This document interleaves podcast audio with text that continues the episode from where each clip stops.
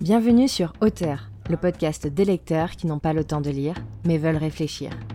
Je suis Marie Neumann et je serai votre hôte tout au long de ces lectures où je vous fais découvrir mes écrits.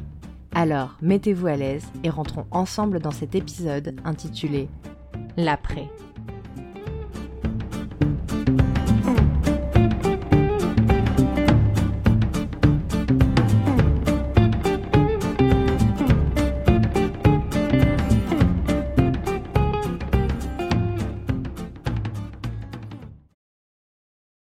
C'est quoi l'après?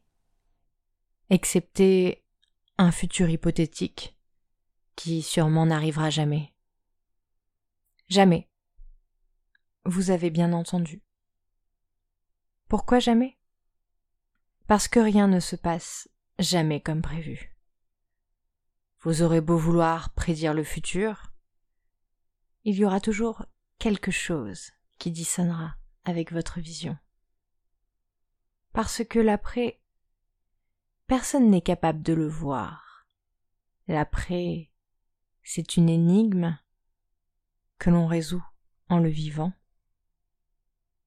Et puis, vous, si vous aviez connaissance du futur, le laisseriez-vous se dérouler comme prévu?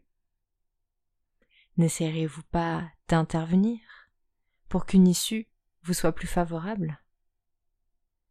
Et est-ce que ces actions ou inactions ne sont-elles pas, du fait de votre connaissance, une altération de l'après, du futur?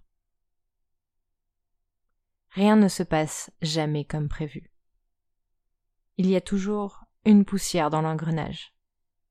Une poussière minime au début, invisible à vos yeux mais une poussière capable d'enrayer plus ou moins la machine. Et c'est cela qui rend l'après imprévisible. Alors, bien sûr, rien n'empêche de se mettre en mouvement, de lancer de grandes actions. Mais faites-le pour le présent, et non pour le futur. Le présent, lui, est tangible. Vous l'avez sous les yeux, sous les mains, modifiez-le pour qu'il aille mieux.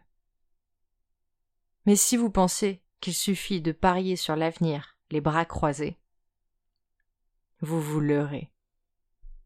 On n'a rien sans rien. Savoir le futur, malléable et changeant, ne devrait pas vous pousser à baisser les bras, et justement, à vous mettre en mouvement. Soyez acteur du changement que vous souhaitez voir et n'ayez pas peur de la poussière qui fera tout débrayer.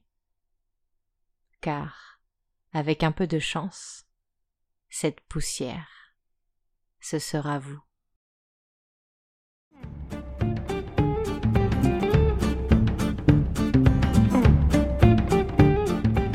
Merci pour votre écoute. N'hésitez pas à me faire vos retours en commentaire, à partager le podcast et à me donner vos idées sur de futurs textes à écrire.